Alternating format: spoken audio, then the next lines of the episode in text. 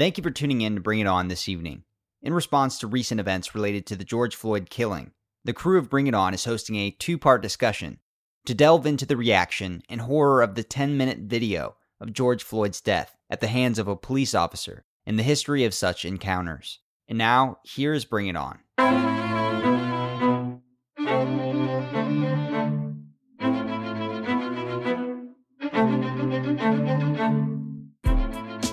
Bring It On is a public affairs program exploring the people, issues, and events affecting the African American communities in South Central Indiana and beyond. Bring It On is a forum for the people, by the people, produced by an independent team of volunteers working at the studios of community radio WFHB in Bloomington, Indiana, and financially supported by listeners like you.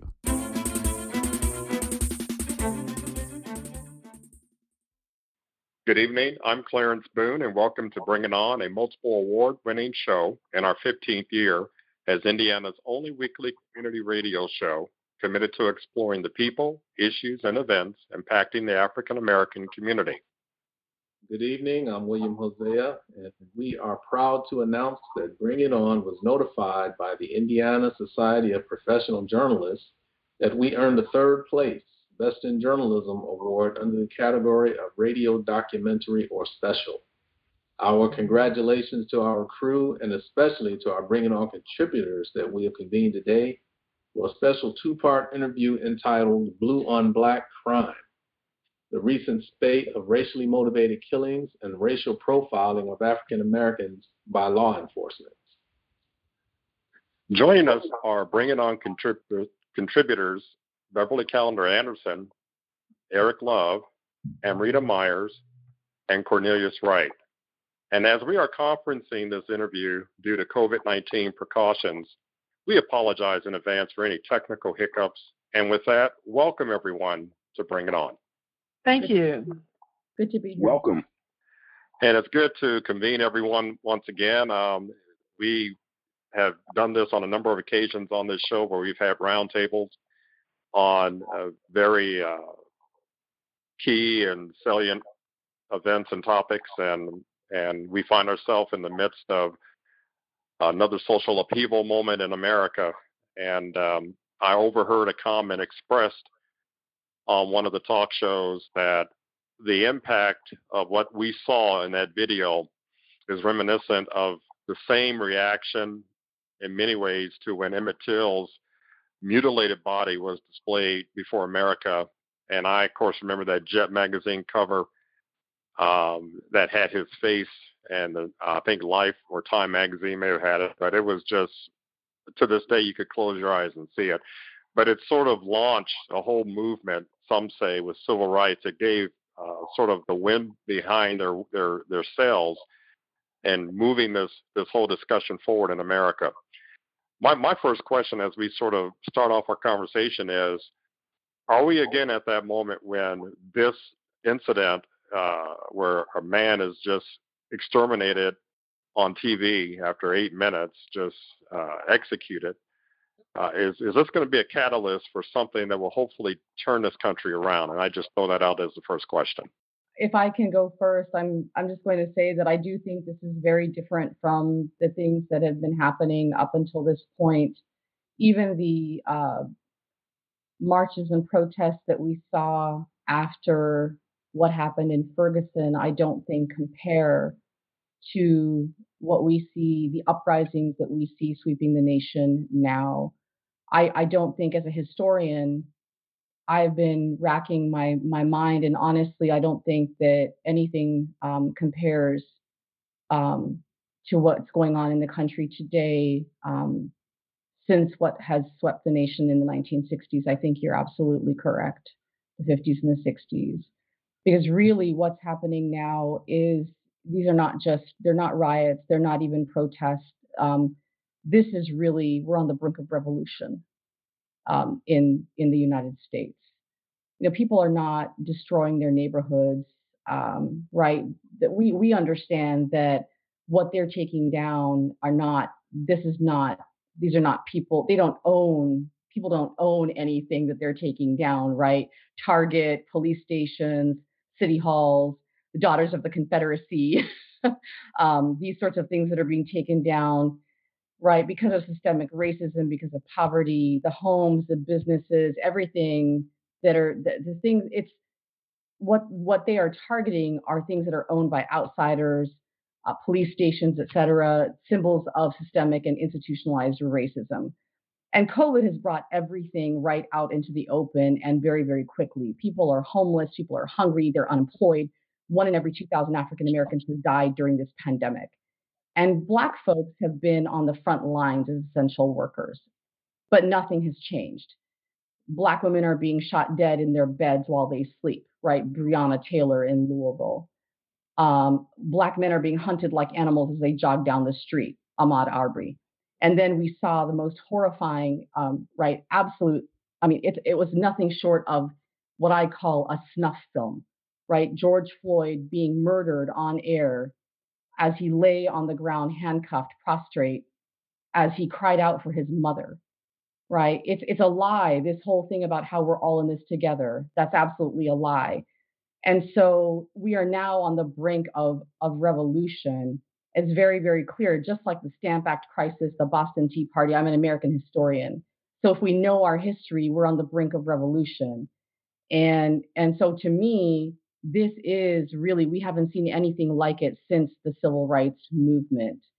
And so to me, it's very, very different. Um, it's not even like I said, it's not even like what we saw after Ferguson, because we have we are now seeing white people who have never spoken up before across classes, across age groups, um, speaking up for the first time. Even evangelical Christians who have never spoken up before are finally speaking up because they are saying this must end, this must stop. And so I think that this moment is incredibly different. And what my what I'm saying is, how do we utilize this moment so that it's not just one more set of marches and protests, but that we actually use it to drive serious and significant policy change and drive this country forward to make real change, lasting change, permanent change, because this must end. This is uh, Eric Love. Wow, very, very powerful statement um, that we just heard. Ab- absolutely poignant. And um, I think that the issues are so complex in, in many ways because we do have this um, groundswell and grassroots movement that took off so quickly. Um, but then we, we've also seen undercover police or um, agitators that turn peaceful protests into rioting or looting or damaging property that um, some of the original or- organizers didn't plan on. Um, but I, I think the way that it's taken off across the entire country um, I think this is more than previous uh, movements or previous outcries for um, against injustice. So I hope that uh, if there is a, a revolution, or if this is a revolution, there will be some significant political clout that can be um, utilized in the very near future. I, I wish, you know, and I know everybody doesn't believe in the the voting process. Um, I would my hope or my wish would be that anyone who's outraged would register to vote and go to the polls, even with voter suppression, gerrymandering, and everything that people try to do to prevent us from voting. If those millions of people who are outraged and speaking out and marching, if they would vote, it would overcome any systemic suppression of the vote. So that would be my hope but I would uh, let someone else chime in. You know, I thought it was very interesting that before um, we got on this conference call, that there was a message from the National uh, Security Advisor that he basically denied systemic racism in police forces across the United States. So, as we talk about this systemic problem that we obviously have in this country, when the top legislators basically deny there's a problem, it really troubles me because I if it doesn't start with them up top, we're in for a long, hot summer. Um, it's going to have to start at our Supreme Court. It's going to have to go to our federal court, our state court, down to our police forces, our prosecutors. It's a process that can actually start immediately, but it has to start at the top. And until those things are actually taken care of in a systemic way, uh, fair laws for everyone, regardless of gender, regardless of money, regardless of race, regardless of anything other than what you did, until we start getting things that are fair, fair for everyone. And in today's age, with the advent of the cell phones and the internet, everyone sees everything immediately. We're locked in our homes. There's nowhere to go but look at these things. No, I was going to say, um, I, I, I liked Amrita's statement. I was going to take a little bit of, um, well, I disagree with it just a little bit. I think this this season has the potential for change, but I don't know that I am of the belief that true systemic change will be made. Although there are a lot of people joining this movement right now because um, of what we're seeing. Um, I think that with the onset of, I mean, just the internet, the 24 hour news cycle, seeing this over and over again, people can only be traumatized so much and they start to withdraw. And so, unless some movement is made immediately um, and people see some type of positive change or, or success in a way, um, I, I don't know. I mean, it was very interesting to see Amish folk coming out protesting, something you never ever see. But then there was also the infiltration by white supremacists. And and the other thing I'll say, especially in um, Minneapolis, there were black-owned businesses being destroyed, and so there is a whole historical black neighborhood. Uh, well, maybe not historical, but but where there had been some some black businesses that were uh, pretty important to the neighborhood and not necessarily destroyed by the people who went out for the peaceful protests who wanted to change, but by maybe the white supremacists or the folks that were that were coming out to um, be more destructive. And then everything gets painted with that brush. And and so when everything gets painted with that brush, then that becomes um, problematic to long-term systemic change and, and especially if you're talking about, you know, from the federal government down, I think if there's going to be change, it's going to have to be from the ground up. But I agree with you, Beverly. I like that's what I was saying is that we have we're at a critical moment where so many people are signing on and, and joining on, but we have to take advantage of the opportunity to actually push real policy change through. If we don't take advantage of the opportunity to go to the polls and push for policy changes, then we've lost the momentum. So I agree with you on that completely. Yeah, yeah, that's right. I have a I have a quick interjection I want to make. Is it possible to legislate our way out of this, or or do we have to have something more substantive occur? I mean, something needs to resonate in the hearts of people. You can't legislate attitude and and so yeah you can legislate behavior and you can make it um, illegal for things to happen i i heard uh, governor cuomo in new york saying um, something about needing to have um, a uniform code across police agencies in the country about what was improper behavior that right now you know various police agencies they're they're policing themselves and they have different meanings of what is excessive force and different meanings about what's improper depending on who they are, where they are, what their training is. Um, and so, yeah, that kind of behavior can be legislated, but that deep-seated hatred and and and um, and I don't even know if it's a hatred. I think about the Cooper woman in Central Park in New York who weaponized um, Christian Cooper's blackness to call the police because he asked her to leash her dog. I don't know if that was hatred, but it is trained behavior. It is learned behavior. Over the years, folk have learned, especially if I'm a white woman, that I can call and I can cry and I can say, This black man is attacking me, and the police are going to come and he may end up dead, but you know, it's okay because I'm a white woman. And mm-hmm. and I don't know that that's a hatred as much as that is the culture. Um, and so, I, and I don't know that legislation can do anything for that. Well, education has to start. I mean, we have to attack it from multiple directions, right? It's not just a unidirectional issue.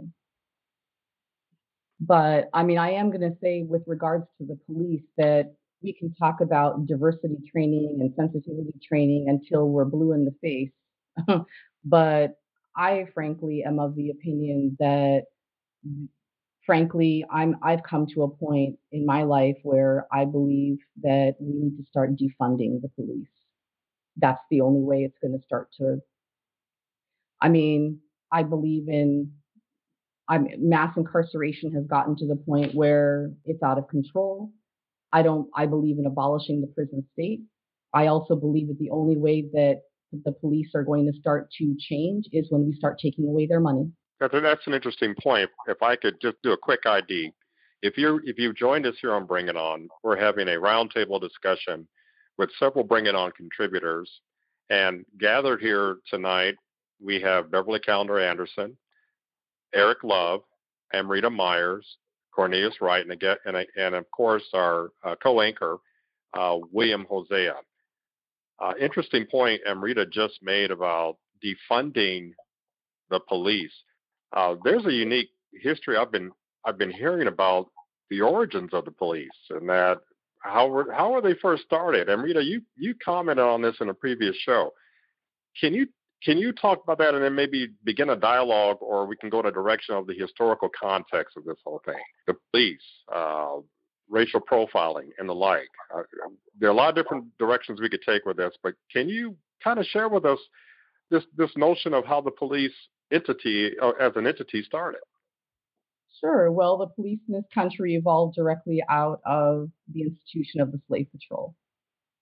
I mean, that's that's where they come out of white folks in this country were view uh, you know were terrified of black people. And uh, they also viewed black people as their property plain and simple. Uh, and so in the south it's you know all white men have to give one day a month one night a month to the slave patrol. And they literally gather together and they patrol the roadways whether in the city or in the country, to patrolling the roadways to make sure that no Black person is out on the roadways at night.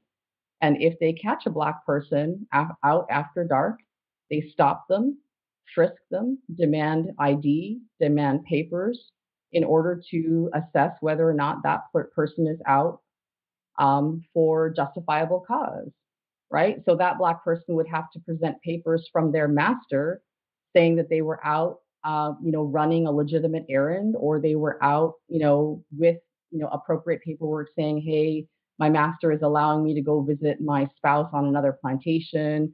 Um, you know, otherwise they were um, assumed to be a fugitive on the run, or you know, out, you know, up to no good, uh, treachery, committing treason, arson, plotting a rebellion, etc. They were they were beaten. They were hauled off to the local jail, and then if they survived, turned back over to their owner. Right? Even if they were if they were a free black person, they had to have their free papers on them in order to prove that they were free. And if not, they were assumed to be a runaway. But even if they had their freedom papers on them, a lot of the time we know that there were people who had those freedom papers ripped away from them, shredded, set on fire, and those people were then hauled off to the local jail and put up on the auction block and sold into slavery. So this is where the, the slave patrol is directly the historical precedent that sets up policing in the United States. And even in the North, slave, I mean, even though we don't I mean, of course, we do have slavery in the North before it's abolished, but Northern policing systems arise out of this understanding that white people have to be protected in their property against black people who are a threat to white people's property. And all of these laws in the North are created to protect white people's property from black people. So in the South, black people are the property. And in the North, white people's property has to be protected against black people who are out and who are a threat to white people's private property. So how do you all of a sudden go from that system in the antebellum period to all, you know, all of a sudden the 13th Amendment is passed and cops are supposed to somehow view black people as being citizens in need of protection when they've always been taught that black people are a threat to property or property themselves. It is a historical precedent that has made policing at its root system racist. This is a structurally racist system. It's institutionally and structurally based in white supremacy. That's the problem. So, as far as I'm concerned, you can talk all you want to about bad apples. No, sorry, the tree is rotten because its roots are dipped in the blood of white supremacy. You can't get good fruit from a bad tree. Done. Defund the police. And when cops start misbehaving, take away their pensions. Defund the system. Abolish the carceral state, abolish policing. I'm done. It doesn't work. I've noticed that police are are getting more militarized, uh, where you know, gone long gone are the the beat patrols. Now they're in you know cars that are souped up with blacked out windows. They're wearing sunglasses, leather gloves, and as if you know they're in riot mindset continually. But they're militarized now, and they, I've heard comments on TV about how their their training, which may not may or may not be legal, uh, sort of um, resembles something you might learn in basic training as far as you know how to inflict pain, punishment, how to dis- disable uh, someone. You know, gone are the days of questioning. It seems it's react first and ask questions later. Am I wrong? Well, I also believe that people are tired of the police getting special treatment. If you or I were to kill someone, whether it was an accident or not, you're going to be immediately incarcerated. Um, when Aubrey, uh, when Ahmaud Arbery was murdered in Georgia, literally it took a month before we even knew about it, before anything was done. And without the public outcry, I doubt very seriously if anything would have been done. So when we see instances of blatant murder in front of us, the police are treated on a different level as the average person, right there inherently we have a problem that has to be dealt with. This is state sanctioned violence. It's murder sanctioned by the government. And where I, I mean, I, and I agree with Clarence about the, I'm sorry, with Cornelius about the special treatment. Um, when you talk about defunding police, which actually is abolishment of, of, of law enforcement in that in that realm, how then does order and law become how how is it enforced? I mean, and that's just it's not a it's it's it's not a criticism. It's just a question. Uh, how do how do we keep order? How do we enforce uh, laws? And do we abo- abolish all laws as well? Like I don't I don't understand. I'm not talking about anarchy. I'm not talking about getting rid of the government, but I'm of, I'm of the opinion that we don't. The reason that we have prisons and the reason that we have police is because we live in a system where people do not have the things that they need to survive, and we do not to give people human dignity. We do not have basic universal income. We do not have universal health care we do not have decent housing. COVID has brought everything to the forefront. Our people are dying, and at the same time, they are essential workers and on the front lines getting sick. And at the same time, they're being murdered on the streets while we lie about how we're all in this together. If we give people dignity, if we give them food, housing, ba- health care, basic income, if we give them the, the, the ability to live and take care of themselves. My initial thoughts were along the lines what what Beverly was thinking. Um, just like if if we defund the police, then how do they, you know, how do they do the function in the, you know, in government that they do? But uh, Mitra mentioned that it's not anarchy. It's not without government. Do, do you want to? And I'm not sure. Tell me what you how to pronounce your name correctly. Oh, it's Amrita. It's just Rita with Amrita. an AM in front of it. Okay, Amrita. Thank you. Again, it's, it's very complex. I um, I'm still wrapping my head around some of these things, and uh, it's been an emotional week. Again, I, I want to see that uh, this death wasn't in vain. Um, George Floyd was his his murder was not in vain. I would like to see some systemic change.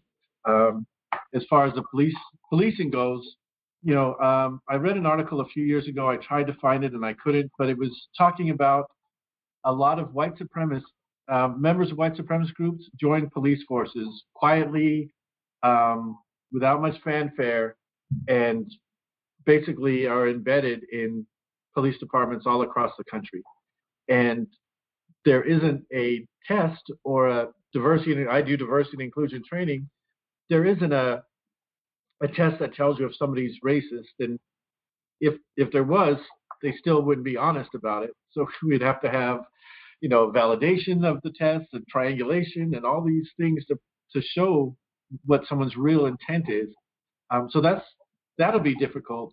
Uh, I think what a phenomenon that I'm seeing for the first time is hundreds, maybe thousands of police officers speaking out against what happened.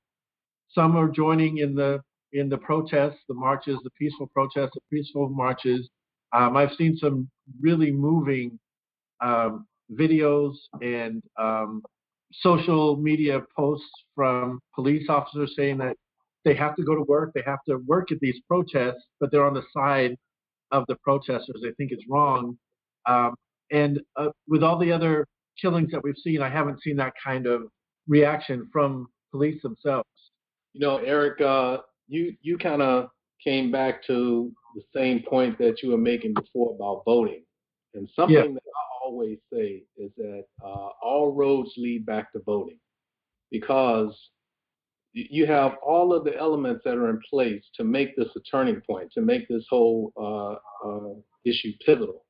But this thing could live or die based on the leadership that we have. And I think we all know it, it's going to die a quick death at the hands of the current leadership, especially when you have people like the NSA uh, uh, National Security Director talking about uh, systemic systemic racism does not exist. And Beverly, I want to go back to something that you mentioned earlier about seeing people who are responding and chiming in for the first time, like the Amish. And I want to add in there the National Fraternal Order of Police. I have never once seen them come out against a, a, a police officer in one of these incidents. But I think the reason that people were shocked was was because of the sadistic nature. There was something sick and sadistic about how this guy uh, died.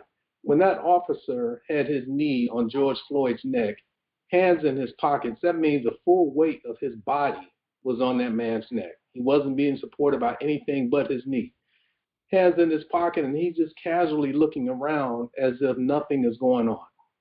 Two minutes and 53 seconds after George Floyd was non responsive, that officer's knee was still on his neck. Mm-hmm. So everybody who sees that video was shocked by that. When I, five minutes after I saw it, I sent it to my wife. She came downstairs with, with tears in her eyes. That's, the, that's how Im- immediate the impact was on her.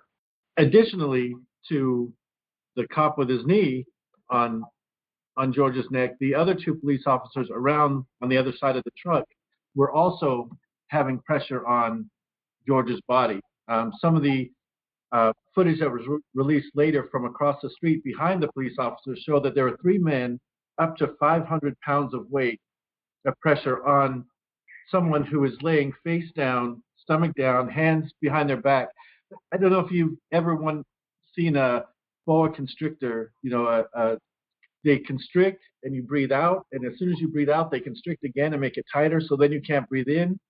Um, so as he's breathing out, their pressure is on him again, and it restricts his ability to breathe in again. And um, so I, I think that there are again multiple multiple reasons for his death, including his neck. But I think it's asphyxiation, and they're literally crushing him um, with all three of those officers, and the fourth officer um, preventing anybody else from interfering um, to try to save him. And I think it's really important to understand here the way white supremacy works is that it co opts not just white police officers, but mm-hmm. police officers of other races and colors as well, because one of those officers was a person of color. The murdering officer was actually married to his sister. He was a person of color who since divorced him, which makes it even worse. Uh, it, it's just so sad. I wanted to go back to something that was mentioned earlier about the police uh, being defunded, which we can't do. But there's one thing that I think that can definitely happen that would change some attitudes.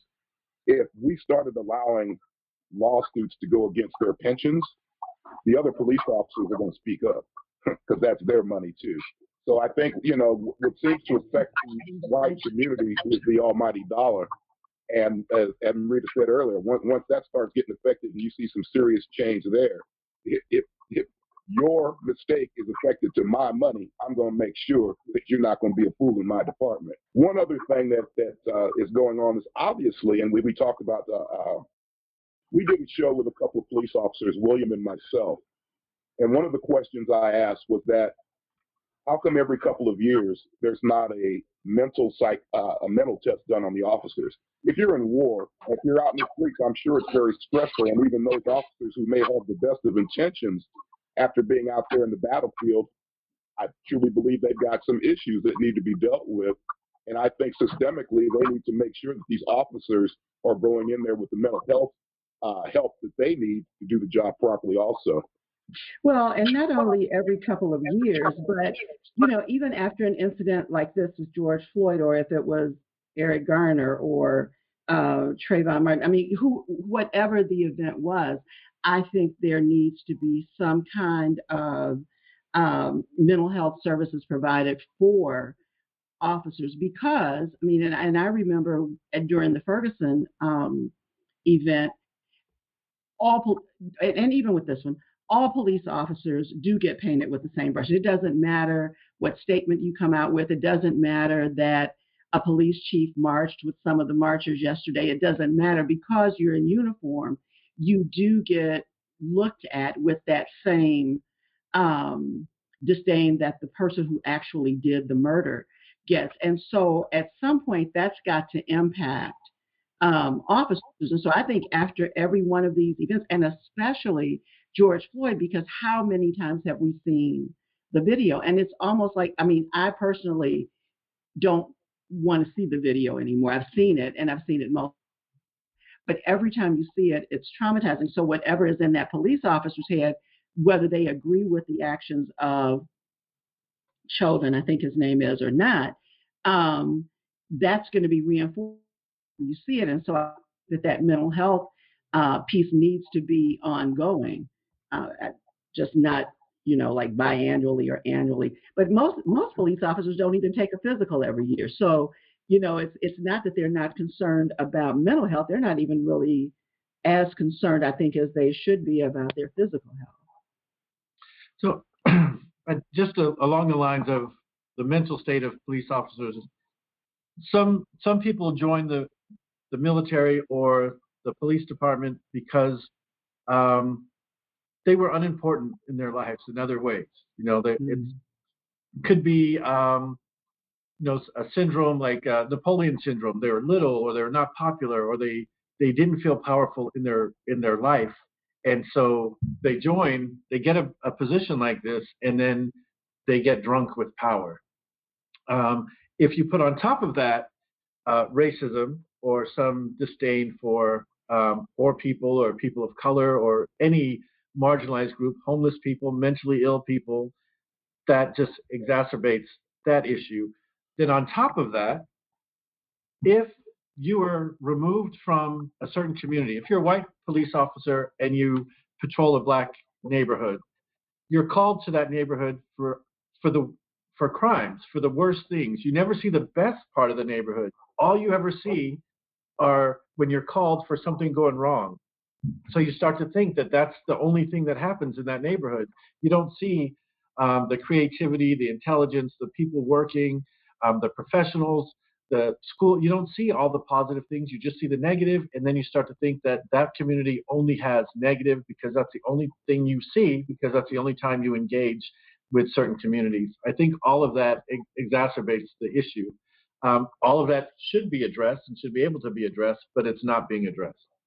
this is one of the things that I was going to say as well, Eric, is that um, if you look historically, um, unfortunately, one of the things we haven't talked about is the fact that right hypermasculinity, patriarchy is an issue at play here. That that there are unfortunately a certain, and I'm not saying this about everybody, but unfortunately there's a a, a real sort of problem with right a certain element of person who's drawn to the military and to the armed you know to the armed forces and to the police Mm-hmm.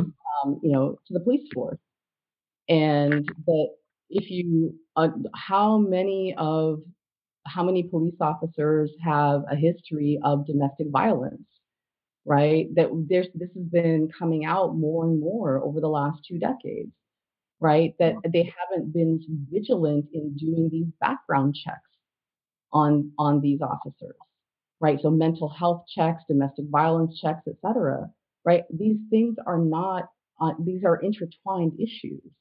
That these are folks who have serious problems, and so you know patriarchy, misogyny, racism, and why are certain people with certain backgrounds attracted to these particular kinds of occupations? Right? Yeah. Sectional issues that we need to talk about. They are structural. Mm-hmm. Well, I be- think be- that be- that makes before we, I was going to make a quick com- comment, real quick. Um, I I heard something in that that part elements of that are, I agree with, but then there were elements that I could not agree with because I, I don't think it's just germane to someone who joins the armed services or the police department. All of them don't display those character, characteristics. All of them don't. There are some that do I said there's because be- Yeah. okay okay well well let me let me let me let me finish because um some of them bring some of those issues into it some of that develops because of the extreme stress that's in there uh, but then again i have to say if you look at even our religious institutions there are people within those institutions that are abusers and domestic violence abusers to a whole host of things some brought it in there, and some because of the drunkenness of power that I heard somebody reference. Uh, sometimes power is an interesting thing. It, it it can magnify what's in you, uh, and and it can create something within you if if you're not well grounded. So I just wanted to throw that out. And I heard Beverly, I didn't mean to cut you off, but I just I just need to insert that. Yeah, you meant to cut me off, but that's okay. Um. I, but I, but I was going to say something similar, um, uh, Clarence, because I, I I do think that um, there are people who get into various professions, and, and and I think it's more about power than it is about any particular profession. And you mentioned the clergy, and I know that you know there there are clergy people who have been ab- abusive either to children or to their spouses. There are you know CEOs, and, and so the police are not um, I don't, I'm, I'm missing a word, but but but they're not the only ones who who have that. But I do think that when there are people that get in power, if they are power hungry, and and as someone was saying before, you know, if they are the small men or they don't have that power at home, then everybody needs to feel validated. And so if you're not validated at home, you have to be validated somewhere. And what that validation looks like may take on um, a difference depending on where you are. And and so if you are a police officer with a gun, and and truthfully, what's the difference between a criminal and a police officer? Police officers are sanctioned by the government. I mean, they they have guns. They can beat up people. They can shoot people. They can they can pretty much they they feel like they can do what they want to. And and I hope that my police chief doesn't hear this and get mad at me. But um, but I mean, you know, there there really are a lot of similarities between the police and the and the people that the police are arresting or or or chastising or whatever it is they're doing, putting in control. So, uh, but but I just didn't want to let that lay that the that police officers are some kind have some kind of exclusive uh, ex- exclusivity to to spousal abuse. we allow our, our, our guests to mute their phones, I just want to do one last uh, ID in this first hour. Um, so if you just joined, bring it on. And again, I asked our guests if you could all just, there we go. Uh, we sort of squelched that there. Um, if you just joined, bring it on. We have the, the the distinct honor of, of just assembling some of our Bring It on contributors who through the years have just their input into this show is the reason why we just won another Best in Journalism award because they bring to the table their their years of experience and their expertise and and their acuity to just issues that are really impacting all of America and especially the African American community. Joining us today, we have uh, bringing on contributor Beverly Calender Anderson, Eric Love, Amrita Myers, Cornelius Wright, and of course our co-anchor William Hosea. Our, our conversation is one that we have had on this show in the past. Uh, everything from profiling to training to even how to survive being pulled over by police. Um, but this phenomenon is not going away, and here we are starting another summer in America. And if last month or so is any indication, this could be a rocky summer in 2020. The title today is Blue on Black Crime The Recent Spate of Racially Motivated Killings and Racial Profiling of, Amer- of African Americans by Law Enforcement. And uh, William, I think you had a point that you were bringing in right before I kind of jumped in there. Yeah, I did. I, I wanted to say to Beverly, I will see your comments and, and raise you one. Uh, police do have power to do some of the things you said, but police exclusively have the power to detain you, to judge you, and to execute you. They can make that decision within a split second. And uh, since I heard uh, some of my colleagues invoke uh, comments about the military, I want to make a comment on that. Um, I didn't, as a veteran, I didn't take any of your comments to be a blanket uh, statement about the military. My, my personal reason for joining, I was a 17 year old looking for some direction, and it was a good fit. Uh, I also wanted to make one other comment about the military with regard to some some training or treatment that the police need. Back in 1994, 1995, the military had a uh, horrible problem dealing with sexual harassment. So what we did is the Department of Defense stood down the entire military and everybody underwent sexual harassment training. That didn't get rid of the problem, but it, it it's like Beverly said, we can't legislate um, your mindset, but we can legislate your behavior. So, mm-hmm. but and that's exactly what police need. They need to take a time out and they need to have some comprehensive sensitivity training. And you can't just do it that one time. In the military, we did it every to this day. They do it every single year.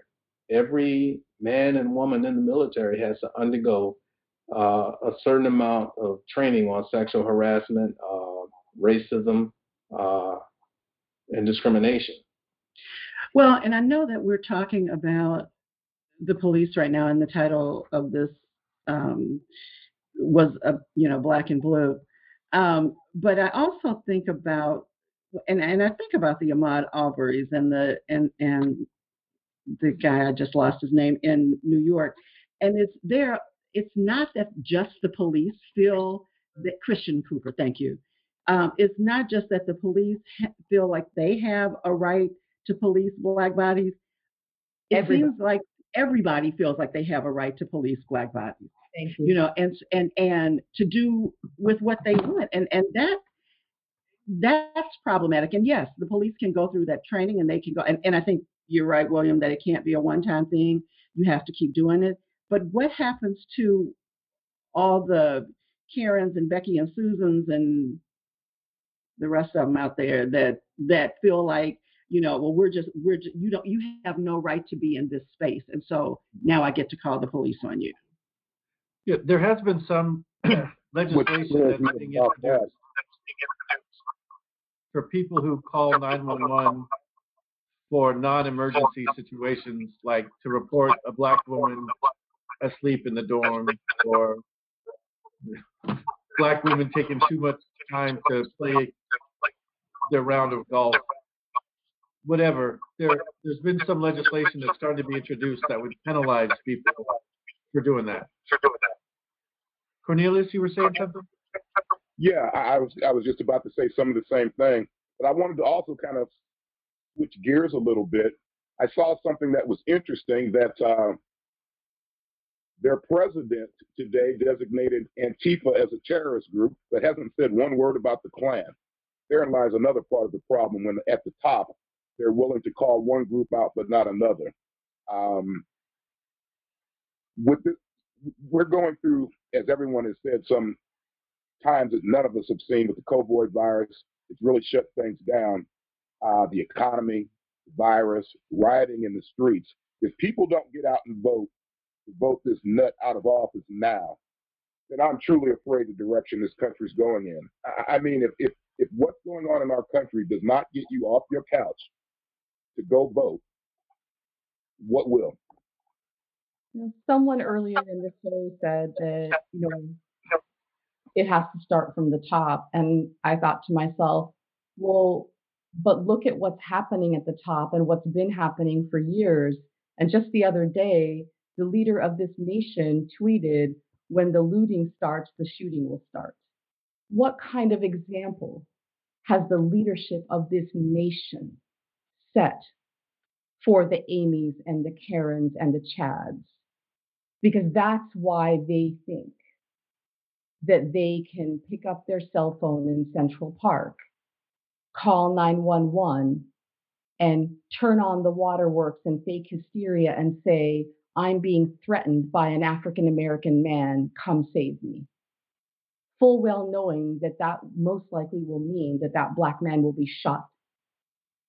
And it's only by the grace of God that Christian Cooper is still alive.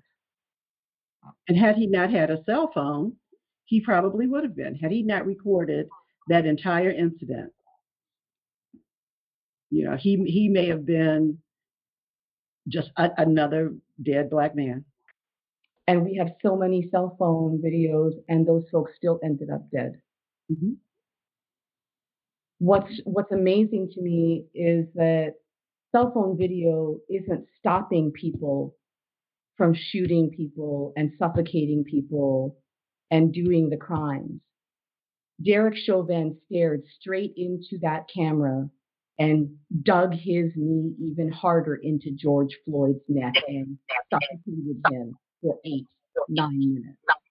He didn't care. He didn't care. And just not too long ago, a New York police officer ran his car into a crowd. 13 people were injured. I'm not sure if there were any fatalities, and the governor and mayor are dealing with that right now. Well, and and there were people during uh, the protests, or as they want to call the riot, that were manhandled, and um, it was sort of precipitated by the police. So yeah, a lot of that needs to get looked at. One thing um, that that really caught my attention in all this is that it's one thing to talk about the encounter that you have with police officers, and then it's another to talk about when you're incarcerated or when you're taken to jail, or uh, the gentleman that was put in the back of a van and Freddie basically Gray. was bounced around enough. Uh, yeah, uh, Freddie Freddie Gray in Baltimore, Maryland. trying to even get to uh, to, to the lockup. You, you know, your rights are taken away once those cuffs goes on, go on, and and it's really a hope and a prayer that you survive on the other end.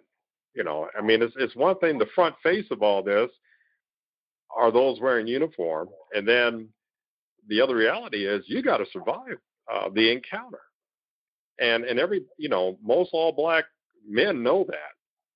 And then there's some that are kind of deluded, thinking, "Well, I've lived long enough in white society where I, I'm kind of immune to that." Well, I think not. Um, so I mean, there there are all types of dynamics to this, and while we have about three minutes left in this first part one, perhaps uh, next week we could talk about just some of the social dynamics. You know, living while black, and how this all factors into that. But to sort of round this up, let's go around and, and get a, a final uh, thought from everyone. We have about three minutes. I'll withhold mine, and I'm sure William, if you want to hold withhold yours, but we'll go around and get comments. But Clarence, I just I, I'll start because I just really want to respond to what you said, and and please don't think this is exclusive to black men because black women are being killed as well. Black women are being killed in their beds in their homes. You know, they are being killed in jails, and so this is not exclusive to black men. Um, this is this is a black people issue. I just But want what I would Beverly just said because I was going to say we can't forget Breonna Taylor, Sandra Bland, and others because from Aiyana Jones who was seven to grandmothers who are being assaulted by police and beaten up on the street. our sisters are being assaulted, raped, and murdered alongside their brothers. This is a Black people issue of all ages and all backgrounds. One more issue that we're, we didn't talk about and we probably won't get to, but I just have to mention it: the um, number of trans women of color as well that have been brutalized by police, um, brutalized by society, but also by police um, as well. And uh, I know that's adds another layer of complexity, um, but they may be the least valued human bodies that we have in our society because even even our own brothers and sisters don't value trans women of color. And so uh, I just had to mention that. But I, I want to thank, I just want to go on record by thanking uh, those who joined us today uh, for part one of this roundtable. Uh, we've had bringing on contributors Beverly Calender Anderson, Eric Love, and Rita Myers, and Cornelius Wright, and of course, uh, William Hosea uh, joining us as anchor. Uh, we look forward to next Monday's part two dialogue on blue on black crime, the recent spate of racially motivated killings and racial profiling of African Americans by law enforcement. And Bring It On has an open submission policy. So if you have an idea for this program, let's hear it. Send an email to our volunteer staff. The address is bringiton at wfhb.org. We want to make sure that we share everything and anything affecting the African American community with our listening audience in Bloomington and beyond. The email address, once again, is bringiton at wfhb.org. And our show's executive producer is yours truly, with help from WFHB's News Department Director, Cade Young.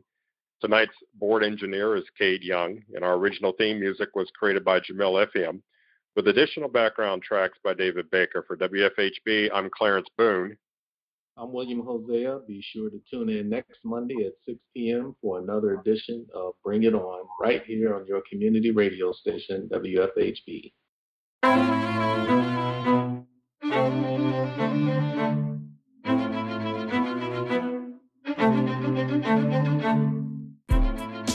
Bring It On is a public affairs program exploring the people, issues, and events affecting the African American communities in South Central Indiana and beyond. Bring It On is a forum for the people, by the people, produced by an independent team of volunteers working at the studios of Community Radio WFHB in Bloomington, Indiana, and financially supported by listeners like you.